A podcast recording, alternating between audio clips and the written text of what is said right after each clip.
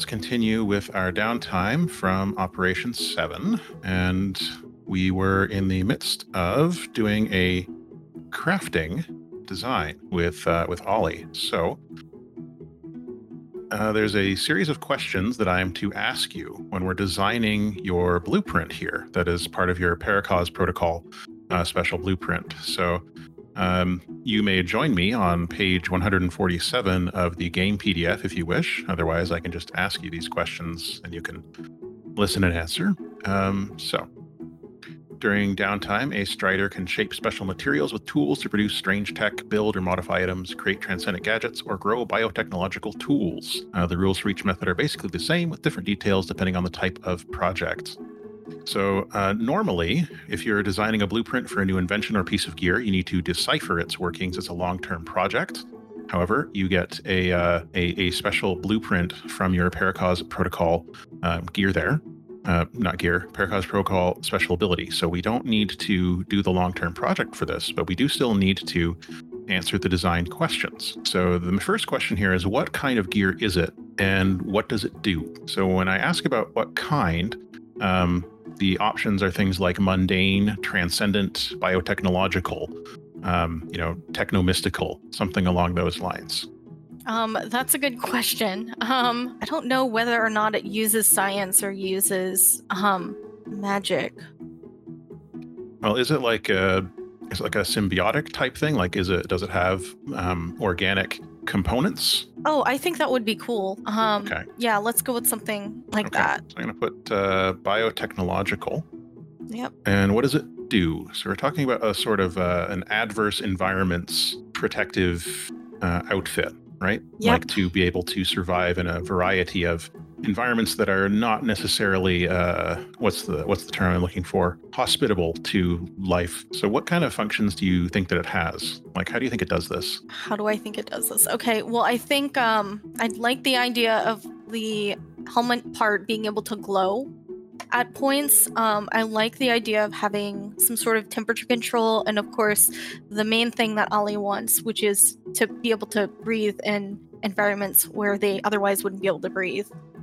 Okay, so temperature, ability to breathe, perhaps like uh, excluding harmful uh, what, gases or rays, yeah. radiation. Mm-hmm. Okay. Uh, does it have like lights scanning, anything like that? Yeah, uh, I like the idea of it being able to to glow um, either just the helmet part or the whole thing. Okay. The first thing I thought about was, um, you know, like bioluminescent mushrooms. Yeah. Yeah. You can have access to a lot of different types of bioluminescence. Uh, you know, the bioluminescent mushrooms are, as I recall, part of the light source in the in the underground in the maw. Between that and the gems, is that am I right on that, Velvet? Yes. Okay, so that's available, and of course, um, the, uh, the the Centaurans would would have bioluminescent members who uh, naturally bioluminesce. So there's plenty of of uh, options to draw upon from there. So it's bioluminescent. Okay. Um, anything else you think it does? No, that's just about it. Okay. And the next thing is you ask me what's the minimum quality level of this gear. And I have to use the magnitude of the gear's effect as a guideline. So let me see if I can take a look at this here. Magnitude is a guideline for setting the quality level can be higher or lower than my discretion. Okay, I just need to quickly check how this interacts with the crafting roll in order to see, because I think the thing that you're making here is probably pretty complex. Like it seems like a fairly complicated device that you want to be able to craft here. Yep. So what's the minimum quality level? Okay. So this is this is gear that will affect the person wearing it only. That's right. Okay. Okay. I'm just gonna look at the examples here for the ones that we already have. So there are well-known blueprints that exist, like things that you can try to make, and a lot of these are based on the uh, the things that are already in your tech belt, like the Alkahest and the Fire Choke foam, Howl Blossoms, and all that stuff. So those are magnitude two to three in general. The Fire Choke foam is one. Uh, let's see, Slip Water, Quick Prior, Zap Token, Sample Invention. Okay, so a flight kit, a thruster pack, and a pair of energy actuated wings, each of which contain a hover pulse disc that allows the wearer to hover in place or f- fly freely in the air, is magnitude is quality four. Um, now this doesn't have any like movement abilities, right? It's just the protection and the uh, yep and the environment. Okay. So I am going to say in this case that the minimum quality level for a functional version of this is three. I think that makes sense to me. I think so too. All right, so we're going to do minimum quality level of this gear is going to be three. And then I ask, what rare or strange feature of this design keeps it out of everyday use? So why doesn't everybody have these? Or what what prevents it from being usable for for you know the average person on a day to day basis? rare or strange feature. Rare or strange feature. Does anyone have any suggestions? the only thing that I could think of is just the way that it looks, but I feel like that's pretty boring. Um. Okay. So how does it? How does it? Uh. How do you wear it? How do you put it on? Like, what's the process of donning this suit? Oh gosh. I, I kind of like the idea of it um having just a ridiculous way of getting it put on. Uh kind of like it's cut into two halves and you have to use a zipper along the sides up your arms and legs. I'm just So I imagine it would be a pain in the ass to have to get on. Okay. So there's there's something about it that prevents it from being like you can't just step into part of it and then Iron Man style it it puts itself on you. Yeah, we'll we'll see about that with a future update. Okay. I guess for now, probably the the strange feature of it there is that like putting it on, taking it off, all that has to be completely analog, completely manual. Probably because of the way that it's built and hardened. If it had systems that would like automatically allow you to put it on and take it off, it would be too vulnerable to certain environmental factors. Maybe does that make sense? yeah, no, that makes sense. Okay. So it's just it's it's a pain in the ass to put on and take off, and it's probably not super comfortable either. So that would be the rare or strange feature of the design that works. for this setting. Uh, and then finally, you get to ask. Do you have question number four up there? Yeah, what drawbacks does this item have, if any? Okay. Well, let's see here. What if Um, it looks like the chameleon suit from the Journeyman Project 3 Legacy of Time? I don't want it to be that bulky. Hmm. Well, I don't think I want to use unreliable for this. More glitchy. My God, I would Um, cry. I know. Uh, consumable doesn't really make sense. Okay. Um, I think it is conspicuous. This creation doesn't go unnoticed. So you were talking about how you were thinking about the way it looks might be uh, a drawback or something. So I think the drawback is that it's conspicuous. It says this creation doesn't go unnoticed. Take plus one heat if it's used any number of times on an operation. Certain pieces of tech might be especially conspicuous, adding more heat. I don't think that's necessary. But uh, in what way do you think is conspicuous? Have you thought about what it might look like? Um, I haven't really. Um, let me think on it and come back to you next game session. Okay. I do have a question though about conspicuous. Um, since Keekers asked earlier if it'd be possible to make something for her, would we end up taking plus one heat plus uh, for each suit that's being worn, or just plus one heat as a whole, as a group? Uh, that's a good question, and I will ask in the in the Discord server for the game to see what that is. My uh, my instinct is to say it would just be plus one heat because the creation is being used. It says if it's used in any number of times on an operation. So I think like regardless of how many of it there are, it's probably still just plus one. But uh, that's my gut take. But I'll check with uh, I'll check with uh, That was my gut Quinn. take too. So I, I hope I hope we're both right. Okay. So with that done, uh, we are going to craft it. So let's look at the crafting roll, and then everybody else who's on the call will be able to talk again. Um, here we go. Oh, Sorry, I don't say that to make anyone feel uh, singled out or down. I was just, It's all good. Oh, it's okay. I'm just I'm just vibing here going through the journeymanproject.com. I, I, I don't want uh, Trudy. I don't want you to feel like I am implying that this is taking too much time or anything. I don't think it is. No, I get it. I, I appreciate it. This is our first time doing it, so I mm-hmm. expect it to take some time. Okay, so craft something, spend one downtime activity to make a shape roll to determine the quality level of the item you produce. The base quality level is equal to your community's prosperity, modified by the result of the roll. So our prosperity currently is one. So in order to craft a tier three item, uh, you either need to roll a critical success or you will need to use shells to increase the tier of your success up to critical. because as our current prosperity is level one and the minimum quality of the item is three, you need to be able to roll tier plus two as a success. Does that make sense? Yes, it makes sense. How many shells do we have right now? Uh, still a lot. Okay, so we can we can blow some shells. Yeah, let me let me pull up the sheets here. It's on the um Yeah. Um. on the courier Min- sheet for the myriad. Yeah. I think I'm on that page now. I'm just trying to find it. So we have two just floating in uh, in cash. Oh, no, sorry, we have one, two, three, four, five. six- we have eight floating in cash. Um, yeah, so we we have a lot of shells currently, so we should we should be using them to do more stuff uh, for sure. And again, remember you can use shells to uh, do additional downtime actions in addition to using shells to increase the result of downtime actions. So then I take it I roll first, and then I decide whether or not I want to use the shell. Yeah. Otherwise, the uh, let's see. So I set the minimum quality level you need to achieve to forge the item, which is three, based on the magnitude. The magnitude is a guideline for setting the quality. It can be higher or lower at my discretion to better describe the nature of the project. Mm-hmm. So if you want this to be like a prototype one that doesn't have to be quality three, then I think we could do that with the additional drawback of consumable. The prototype one will only work like a certain number of times. Um, if you want to make the tier three one, then it wouldn't have the consumable drawback. Let's go for tier three. Okay. We only live once. Mm-hmm. All right, moment of truth, guys. Yeah, this is your shape roll there. Five. Um, so I can spend the um the shells, right? Or a shell. Yes. Uh, you would need to spend one shell to bring it up to tier plus one, and then another shell to bring it up to tier plus two. So with two shells, you can you can create this. Is everyone okay with me blowing through two shells? Go ham. Yeah. Go All ahead. right, let's get rid of them shells. Okay. Um, I will delete those from the sheet. There we go. That leaves us six there. Okay. And what uh, do you want to give us a little flavor what the process is like building this? Like what's the what's the Tony Stark in a cave scene here?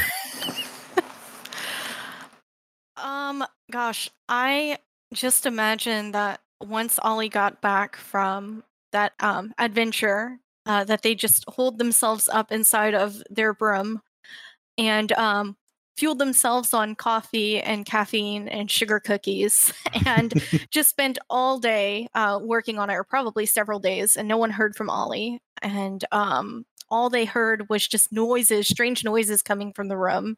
Um, um, as far as what ollie did um, i just imagine ollie putting things together and then taking them apart and then putting them back together again and just lots of putting all these strange things together and um, you know examining them deciding that that's not what they want and then pulling it apart and redoing things over and over again until suddenly everything is all you know as they want it Very nice. Because this is biotechnological, what do you have an idea of uh, like how much of it is organic and how much of it is technological? Like is it does it does it breathe or pulse or something? i like the idea of yeah i like the idea of it being able to like um you know uh, like pulse while it's almost like it's a you know breathing Hmm. so something like that um i like the the glow coming from you know organic luminescent mushrooms Okay. um part of me just likes the creepiness factor of it feeling organic when you step into it so it's kind of just squishy Mhm. and a little damp Yeah.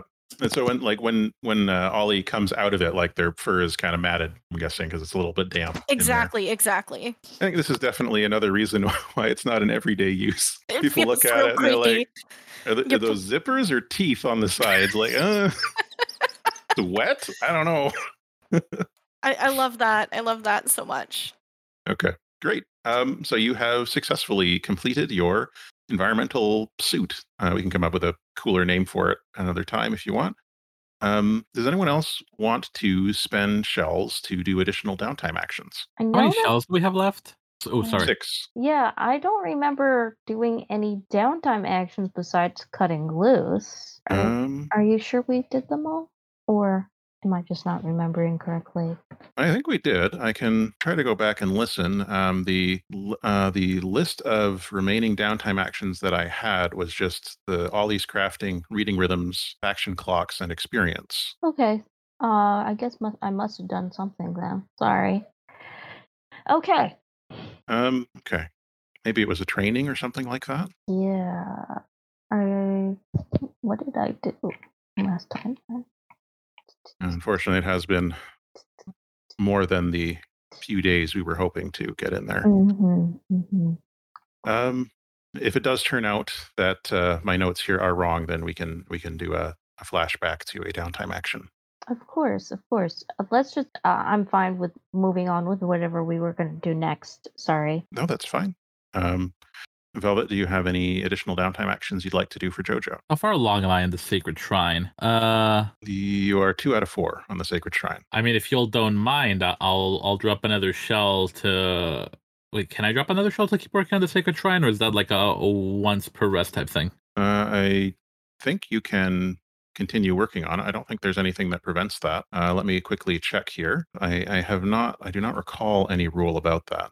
Let me see here. Uh, construct foundation, fill segments according to the alter rule. When the clock fills.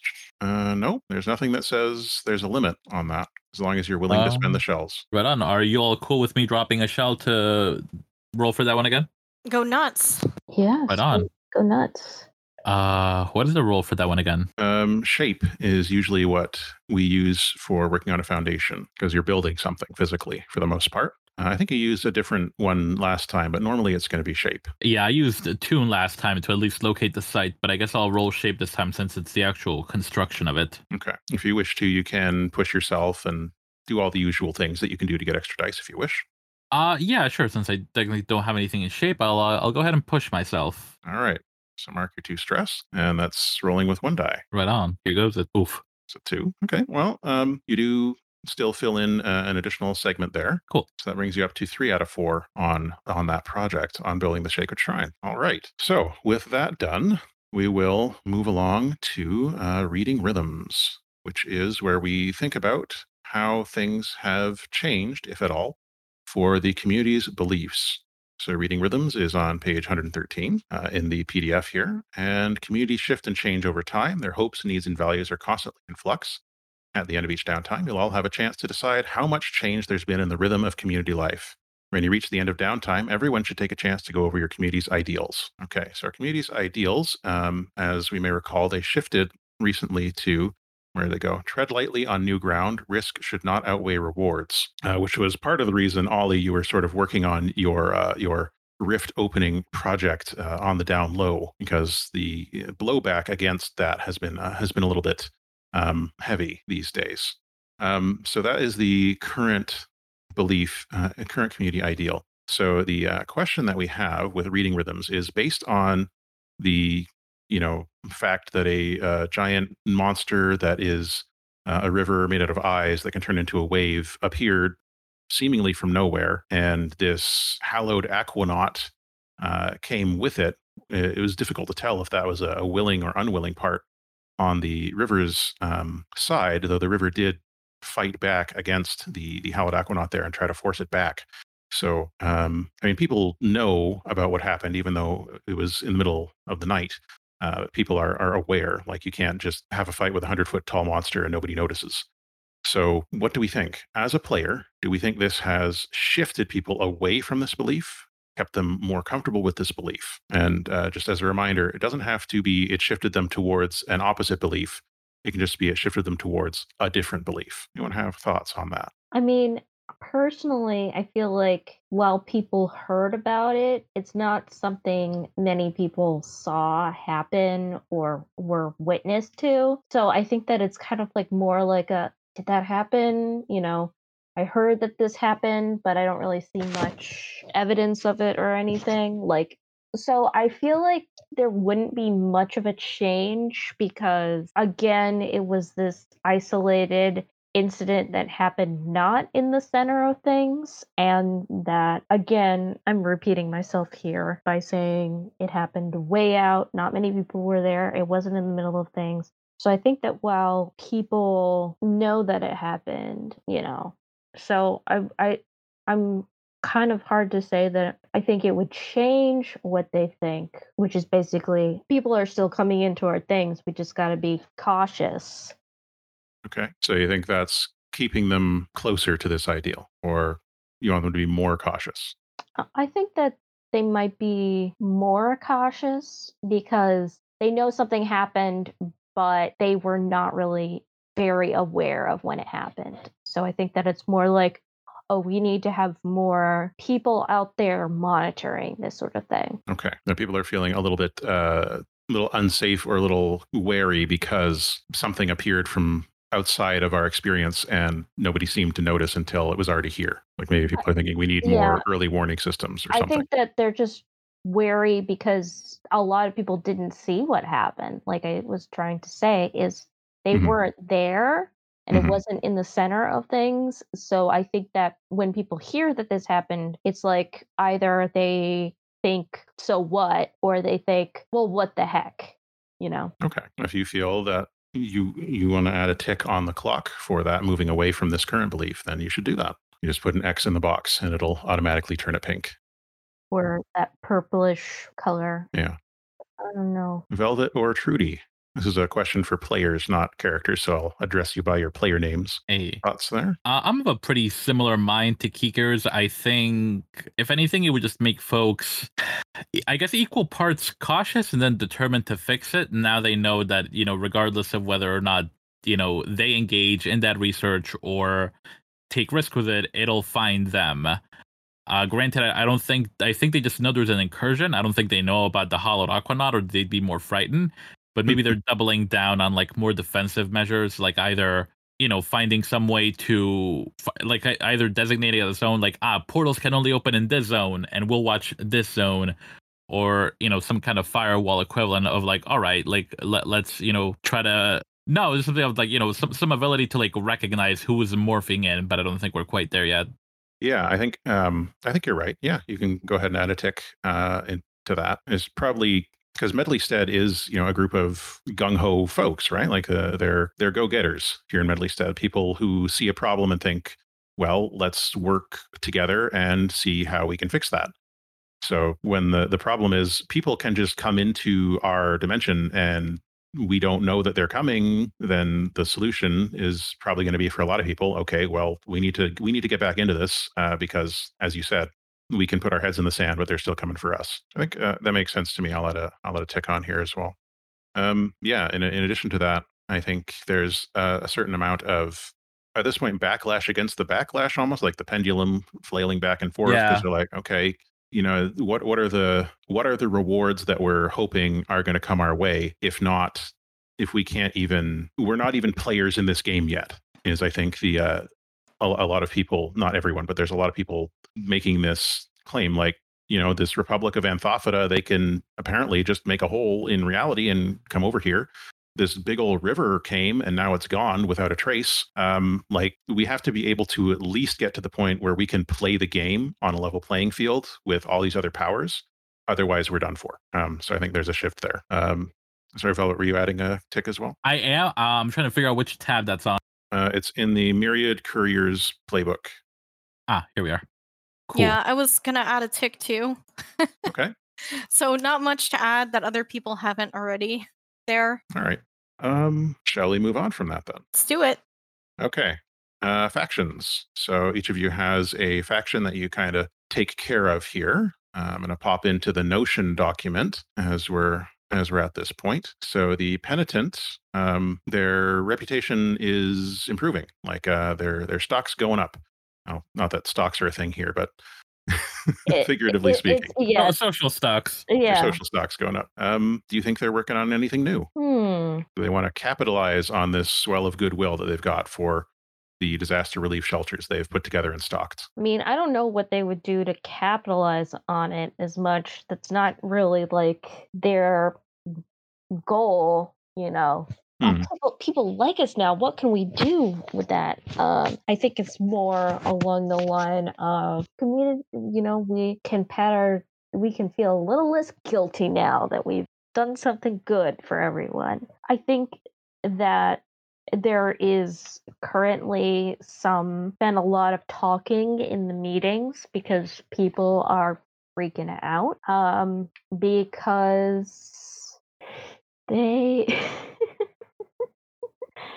sorry they don't like people popping in and messing up with uh, messing around with things because it's like, hey, like if you remember, a lot of the penitent are people that were like political prisoners on the Sun or freedom freedom fighters on the Sun, and then um, former uh, church members or whatever that have seen the light. Um, right. So a lot of them are very I'm trying to find the best way to describe this. I was thinking about this before. They're very I want to say territorial in a way because it's it's um protective perhaps. Protective. It's kind of like, you know, you know how like I can only be the the uh like they're like, well, we're the damaged ones here, so don't anyone else be the mm, it's not the most positive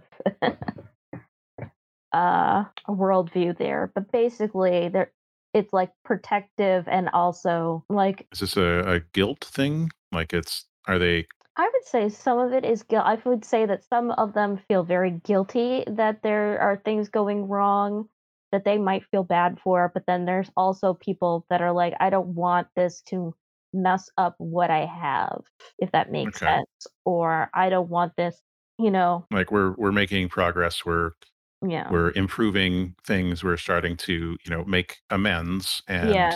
we don't want thing outside things to mess that up for us. Is that kind of that's kind of what it is basically this is this is our turf this is our our patch this is our place where we belong and we don't want someone in here messing this up even if we are like basically it's like they see it as a threat and it's like well we are disposable so let's mobilize in a sense. Uh, not disposable but you understand what i mean. They they have a self-sacrificing ideology yeah. yeah. in this way. Yeah. Um so are they setting up patrols or watch posts um, I want to say that they're watch posts because I think a lot of people would be afraid of them starting to do patrols. Um, yeah, and, I, I was gonna say.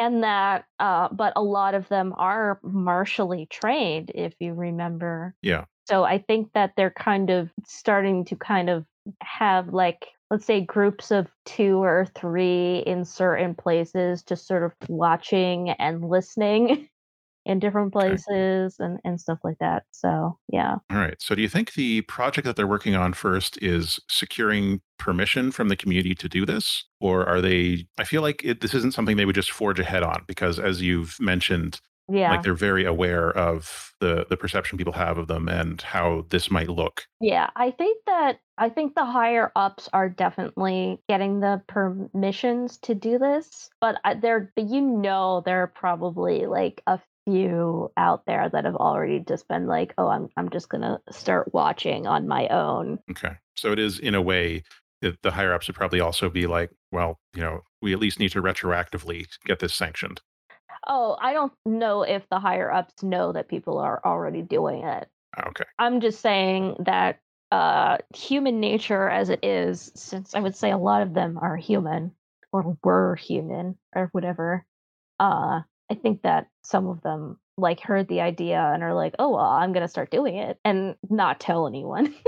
okay. So I've put here permission to set up perimeter watch points. Thank you. So the penitent are concerned about the safety of the city where they are working towards making amends. They want to set up a patrol or perimeter watchtowers to prevent or alert about future incursions. So I've put this as a four tick clock to work on getting that permission to sort of uh, not necessarily campaign, but uh, it is kind of campaigning in a way. You have to you have to get people on board so that they will vote for this idea when it comes yeah. up for a when it comes up for a community vote. And pr- practically, I think that a lot of the penitent it would make sense they would be part of this movement because again, a lot of them have the martial training. Eh, though it should probably be like there's like one there and then someone else who's not martially trained and just a runner or something or you know. Right. Like the logistics of that would, would definitely yeah. need to be uh, negotiated and figured out uh, communally. So, what do you think is the first step they're going to take? What action do you think?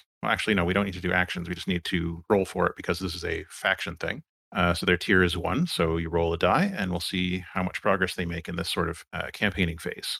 Okay, so how many dice? Just one. One Just the one, they are uh, tier one. tier one faction. Did my uh, mic quality just go down for a second? Uh, it's been a little bit um, muffled for most of the session. Crap. Let me check that. Oh, I rolled a one. Let me and let me go back and try to fix that. Okay.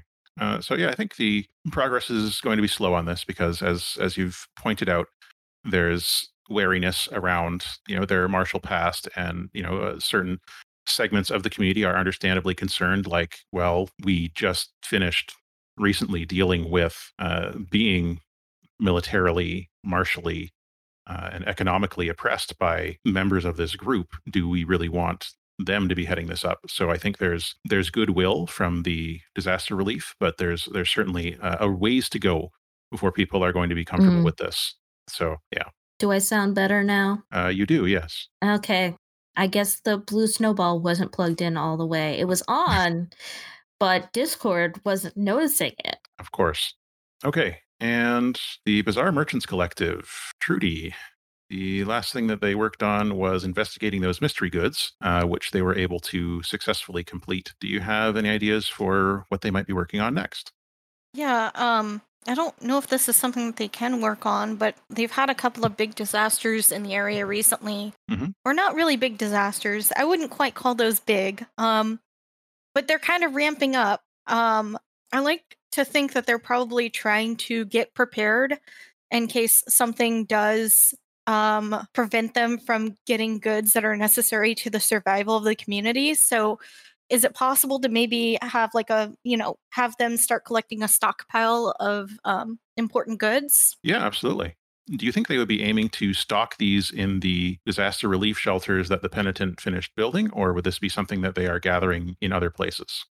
No, I can see it being in being in there. Okay, just because we have that we have that infrastructure in place that uh, Yeah, that was built we by that faction. might as well use it exactly. Okay, so I say stockpile key resources. Um, that sounds like just a four tick clock because the infrastructure is already in place. So it's just a question of uh, logistics, like figuring out how much of this can we divert to this this function to this purpose. Um, yeah, so you'd roll your three dice there. Oh gosh! wow, Triple six. they're real serious about it. Damn. Yeah, I got the devil's Ah, crits. Um, yeah. Okay, let me just I always need to double check what uh, what what a crit does there. I think it's five segments, which. okay, let me just pull this up. Downtime activities, long-term projects, same deal. Uh, three, uh, five segments. Yes. Okay, so what do you think happens in the community that allows them to like they put out the call and then instantly it's done? You know, I I I think that probably because of all the weirdness that's been happening, maybe people are just um willing to drop whatever to get moving. Um and I guess maybe it just happens that, you know, by sheer serendipity, everyone knows where they need to be and what they need to do and what they're best qualified to do, and they all do it. I can't imagine a reality in which people would do so well they'd get triple sixes. I think yeah, I think like you said, people are they're ready for this. Like maybe people have been starting to like stockpile things themselves, like thinking, oh, you know, I'll protect my family, or I'll protect myself, protect my uh, stall or whatever. And then this call comes out, and it's like it's a, a reminder for these people that like, well, hold on, this is a community, Unity. and yeah. you know one of our one of our core tenets as a community is that you know no one should have more than they need if anyone doesn't have enough so yeah it, it definitely it's like a kick in the keister so everybody just says let's let's move it let's get it together and you know everyone brings in their stuff and uh yeah just just get it done Yep. okay fantastic I'll never have a Um, roll that good again. it was spent on supplies. Oh yeah. Now, if if anything should happen in the city, you know, we've got the disaster relief shelters, and they're, they're stocked with basics, and now they're also stocked with key resources, which would allow for you know staging a you know recovery or resistance effort as needed. Yeah, we're in a good place. Uh, speaking of good places, Hades Town. They're still working Hey. on the labyrinth. Um, let's see how that's going. That's uh four dice that you'd roll for that. Four dice arenas. Okay, a five. Uh, okay, and a five means two segments, so that completes it. Okay. Um, what happens when the labyrinth comes online? I think everyone present does the ooh, like from Toy Story, the the little aliens do for the claw. All right. And what does it uh, what does it do? Tell us about the function of the labyrinth. Uh, the labyrinth is the is it essentially almost like a Stargate type thing. It's meant to be uh you know a, a more focused way of teleporting or at least connecting uh to other dimensions. Mm-hmm. And does it allow passage or is it a, a viewing thing? Remember, you were saying it was like a, a spy kind of thing. But if it allows like actual passage, then um, okay. So you've got the labyrinth, and it's like a Stargate type portal thing, and it comes online. It opens up into a different reality. Like, does it open up into a different reality, or does it open up somewhere else uh, in this plane? What do you think? I think it opens up into a, a different reality. Okay, let me just do a quick roll here. A yeah, I think the intent was to was to use it as, as, a teleporter. I apologize if I wasn't like super clear with that initially. Just don't go in it with uh that special necklace, or else you'll end up traveling in time instead. Is that a Stargate thing? No, that was a Chrono Trigger thing. Oh, gotcha. How long have I been muted? Okay, so uh, the last thing a... you said, yeah, sorry. The last thing you said was that you were rolling. All right, uh, so I've rolled a one on my fortune roll to see which particular uh, dimension this opens onto, um, which is not a, a, great result. However, so the labyrinth is online. It opens this portal into a new reality. And the reality it opens onto is one that we have seen before uh, on screen, as it were. Fire one? Yeah, it is. It is just all fire. So the portal opens, everyone goes, ooh. Uh, and then fire starts pouring out of the portal and into Hades Town what is what what happens here? Like how does how does this get mitigated? Because it's a lot of I, fire. The dimension is just fire. That's fair. No i assume that you know the, the first thing to do is just to completely shut the labyrinth down. But being that hades town is like forge central I, i'm sure they have more than enough you know stuff on hand to deal with the fire once they're able to shut the labyrinth down. Okay. Yeah so it, it closes shut then cuts off the the stream of fire and you're just left with the fire that's there. Uh, but the, the, people of Hades Town are able to put it out with their various, uh, you know, fire foams and stuff like that. Proof of proof of function. It works. Um, I don't think you can, as we've seen, you, you don't have the the technology or the ability to, at this point, determine where it's going to open. But it opens, and it appears that where it currently opens is into a dimension that's just fire. But there may be ways to alter that and I think that's going to play in very well to things that are happening with other factions at the moment. And whether that's something that uh, Hades Town is going to want to uh, cooperate with other factions with, that's something that we'll have to determine. Um, I don't mean to, you know, uh, put any damper on on the fact that the labyrinth is a working interdimensional portal. no, I mean, listen, the fact that it works is like great enough. That is beyond expectation. Mm-hmm. Uh, was Maeve there when this opened? Oh yeah. Okay. Just imagine her doing like this the excellent Smithers. Basically. Cup it like the hand steeple, but instead of hands, she's doing it with some claws or something at this point. Mm-hmm.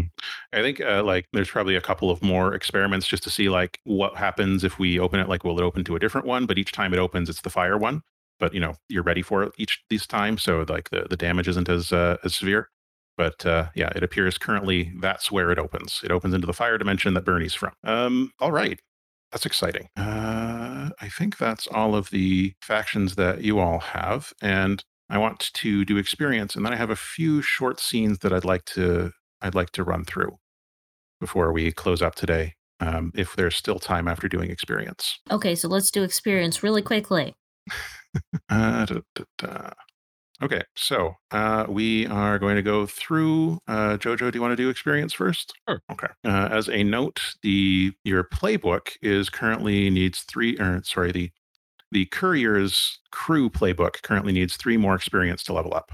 Jojo, you have at the end of each session, uh, uh, each session review the following triggers. Did you address a challenge with endurance or intercept danger before it could strike in the confrontation between uh, you and Ferocity and the river and Hallowed Aquanaut. Uh, yeah, I would agree so. Yeah, I know for I can think of at least two instances. This is while you were in the water and you got like blasted with uh, ferocities. What was it? Steam gun. Uh, right. Uh, you were able to endure that, and then also attacking the hallowed aquanaut before uh, it was able to unleash anything was uh, certainly intercept danger before it could strike. So that sounds Yep. like two experience there. Right on. Those would Express your heritage, background, or anchors. I think as well. I, I think uh, you know feeling at home in the water, and again just keeping with the you know the community's a safe place. Uh, I'm here to protect it as far as engaging the Hollowed Aquanaut. Okay. Um, so the yeah the community one there that would be for the the third trigger. So that's one for that and one for heritage background or anchors. Um,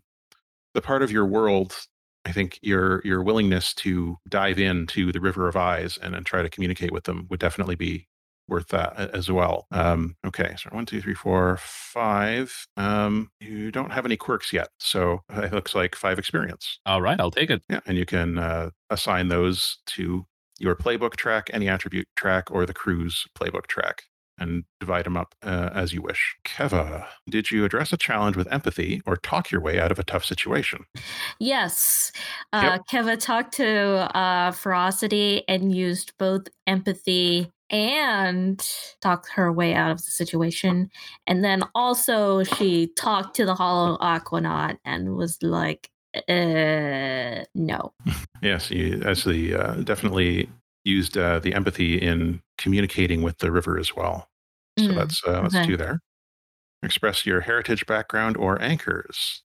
Well, then maybe we would say uh, taking care of the community by talking to the Hollow Aquanaut there. So we could say two for Ferocity and the river, and then one for the Hollowed Aquanaut. Uh, the duty, basically saying, if you hurt, if you do anything, I will, I will, you know. hmm Um, your into the unknown anchor. Mhm. Do you think that was also stepping into the river? Yeah. Okay, I think that brings you up to four then. Did you struggle with issues from your belief or your quirks? Um, I don't know if Keva struggled with it. I I thought of an experience there, but that's not exactly. Um, just like basically with JoJo knowing like, oh, JoJo can handle this. I'm not that worried. Uh, when it comes to oh, JoJo got shot or whatever. Um, b- but I don't know if, if that um reflects one of her. If that counts as a belief, does that? Uh, your belief is the community trusts me. I need to prove myself worthy. Okay, so no, the experiences don't fall into that. Okay, so then just it was just the four there. Okay. Um, do you think Keva sees the hallowed aquanaut as an unjust person? Well, I know that I was totally freaked out and thought it was Emerson KV at Hmm. first, That but was was just Keva. Yeah. I don't know um if she knows that yet. I think she knows that it's a threat. Okay. but I don't I don't think that she's had enough experience with it to to you know have it fall under that same Okay. thing. And it also was not an egg. So Okay. Um, so for experience, you can mark in your playbook track any attribute or your crew's experience track. Um, Ollie, did you address a challenge with technical know-how or devise unexpected uses for the tools at hand? Um, yes, Ollie was scanning the creature in the session to try and figure out what it was. So, yes. Okay, cool. And unexpected uses for the tool at hand, challenge technical know-how. Okay. Um, yeah, you you scanned the creature and you also used that to try and trace the uh, the resonance. I think it was. So that was. I think that's two there. Okay. Uh, did you express your heritage, background, or anchors? Um, well, at the beginning of the session, Ollie did try to help repair the garden. Mhm. Um, and also, um, if we include downtime, um, Ollie did actually make some things. Yeah. That's anchor. I want to be able to create and repair anything. Yeah. Um, speaking of which, uh, we made a mistake. We talked no. several times about how you get a special blueprint from Paracause protocol, but also when you craft, uh, you get plus one result, plus one level to your plus one result level to your roll. So you did only have to spend one shell on that. Oh, So I'm going okay. to add one Put it back. in there. I'm glad That's we can get nearly immediate results on that. Mhm. Uh, okay, so that's uh, up to three, four. Okay, so that's four. And uh, did you struggle with issues from your belief or quirks? nope. My community can count on me for anything involving tech, but not much else. Nope. Not this time. Okay. So for experience, divide it up as you wish. All right. Uh, is anyone gonna put anything in the crew XP? Um, I don't know if I am gonna do that this time. Um, actually, you can take one of mine, put it in there. Okay. Actually, yeah, I'll donate one as well. Well, then we'll all put one in and we'll uh, level up. Yay! That's what I was hoping would happen. Okay. So uh, when you level up your crew, uh, you gain a new ability. So um, the options that you have, you currently have one of us. As I recall, the one that everyone was really excited about was Punch It. Is that the when you enter danger aboard a vehicle, you gain plus one impact for vehicle speed and maneuverability, and you don't suffer a worse position when moving around on the outside of a high speed vehicle. Your vehicles gain armor. I'm here for that. That does Sure. sound like us. Well, I'll let you know. I have been watching the Fast and Furious franchise for the first time, Hey. so uh, look forward to more vehicle-related stuff. Okay, so we'll add Punch It. Um, yeah, the Express gains armor. I wonder what that looks like. Do you think the Express is growing metal feathers? Now, now, now they have to. I think that'll like, be. yeah. It's like they're gr- it's uh it's growing metallic feathers over its hull. Uh, yeah, I think that would count as the armor there. Kevin's like, what? Where did these come from? Express just uh you know fluff fluffs their their feather fluffs its feathers out.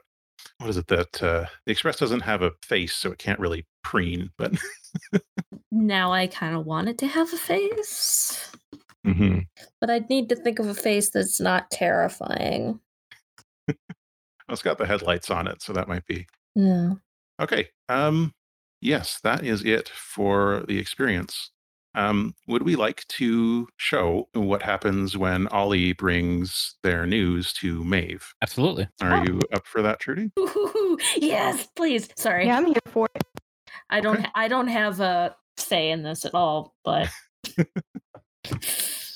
Uh, yeah, okay. So we we won't take too much time on this because uh, we've only got five minutes here.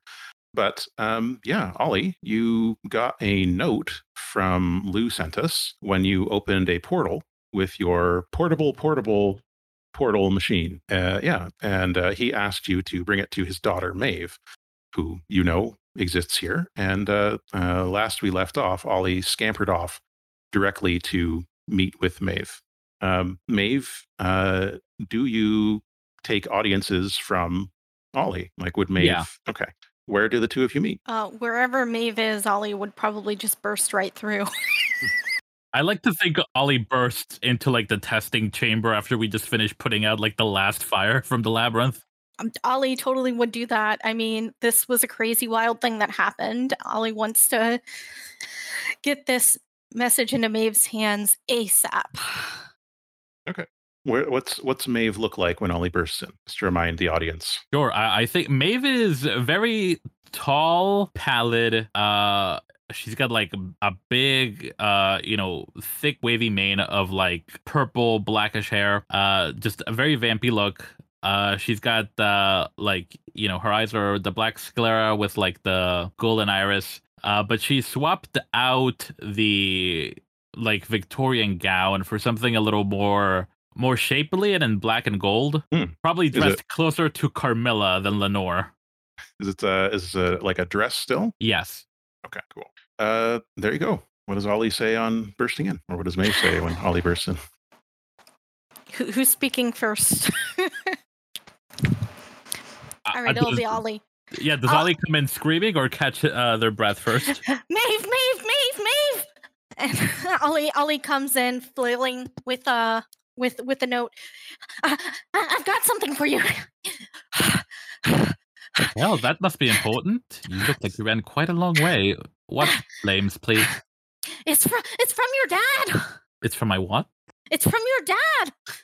She'll uh they'll thrust it into her hands. Uh, uh, I'll take it, but give Ollie like a very like you know 10 Mississippi look, like because as far as Medleystead goes, no one really knows about her dad. Uh, and she will read the missive. Uh, I'm not going to read like a prepared statement, but in reading it, it opens up, you know, my my dearest daughter and all that. And um, the note that you receive from Lou is news from another part of Hablon. Lou, it would appear, is in Sector 5, which last we heard was overrun with warlords. You know, petty warlords and uh, people trying to assert their control over that sector uh, of, uh, of Gov's domain. And it appears that, much like Medleystead, Sector 5 has been cut off from the rest of Hablon and is isolated on a, a bloom, much as you are, but that there are other communities nearby. Now, not all the details are filled in, but you do get the notice that Lou has been captured and imprisoned. He's being kept captive, and he has included with this note schematics hand drawn by him. He got very good at this type of thing during his time working for the record uh, of the facility in which he's being held. And he sort of signs off with a, if it's not too much trouble, and love, Lou. Is everything okay? I, I, I mean, I, I don't know if I know that they're okay, given given what I saw. Um, Ollie's obviously nervous. Uh, Maeve is completely still, very statue-like, except for uh, just the most subtle of twitches, like around the corners of her mouth and like uh, a little bit of one eye, and then she kind of just like uh, does like the old choir warm up where you move around your lower jaw, Mhm. uh, and will hold the paper out, you know, at least the schematics portion of it outstretched, uh, just be like, Lord Warlock, you have new direction. Ollie, thank you ever so much for bringing this to me. Uh, it was I appreciate it. Yeah, yeah and, and anytime. Uh, I, I don't know if I'll be able to uh, find your dad again, but uh, if I do, I'll, I'll let you know. Oh, no need to worry about him. I'll find him. Well, let me let me know if you need anything. I'm I'm always happy to help. Of course. Uh, and I think she'll like pluck a, a fistful of magic of like the you know the gems they have down here, either from like a stack or something, and just like offer them to Ollie. Ollie's not going to say no to that. Ollie holds out their paws. gimme, gimme. They're going to bedazzle um their suit. Mm, shiny. Some bedazzled overalls. I have to say that when Ollie was running in, I wanted to ask, do their does their tail also wave when they're waving their arms? No, not this time, but sometimes okay. it does happen. Okay. And I think we fade out on the scene here. And I don't know if we fade out. We think I think we have a cut to black, and there's a beat for the scene opens again to the plains outside Medleystead, and there is uh, a strange rumbling sound as we see that telltale shimmer in the sky on the horizon, as if there were a heat mirage. But the heat mirage grows and it's almost as if the fabric of reality unzips, not the usual tearing we're used to seeing. It's very orderly as it unzips and flaps to the side, and something comes through. The camera turns, and we now see over the shoulders of this thing as it looks towards Medleystead. And this figure is uh, roughly humanoid. It's difficult to tell the scale. They're wearing an elaborate hat that is sort of a swept back look, and it has a pair of antennae sticking up out of it. Whether those are part of the hat or the figure, it's hard to tell. The camera continues to pan back, and we see that this figure is seated atop a creature covered in a great shell. It is oozing a liquid out behind it and onto the uh, onto the blasted earth this far outside the city. And the figure raises a pair of what look to be binoculars towards the front of its face, which we still can't see, and gives a grunt, lowers them again. And it picks up what look to be a pair of reins and gives them a little snap. The creature, slug like, upon which it rides, rears up squishily and begins to move forward. And before, almost before we can see the slick trail of its passage, it's gone from sight. Such is the speed of it. And we fade once more to black. Okay, thank you for joining me today on Stories of a Broken Sun.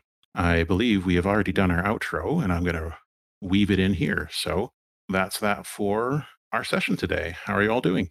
Good. It Golden. fun. Good. I just can't wait for uh Rhea to show up. that's not Raya. No, not Rhea. Sorry. Yes, I, I do have a different uh, inspiration in mind for that, but uh, Of course, of course. Sorry, I just No, it's just it's funny that as, as as you said that I remembered. Ah, yes, there was. yeah. Also, Raya had that funny bug thing that she wrote on It's like an armadillo esque. Bugmadillo. Yeah. Yeah. Okay. Yeah. Um. That's it. We can end our recordings.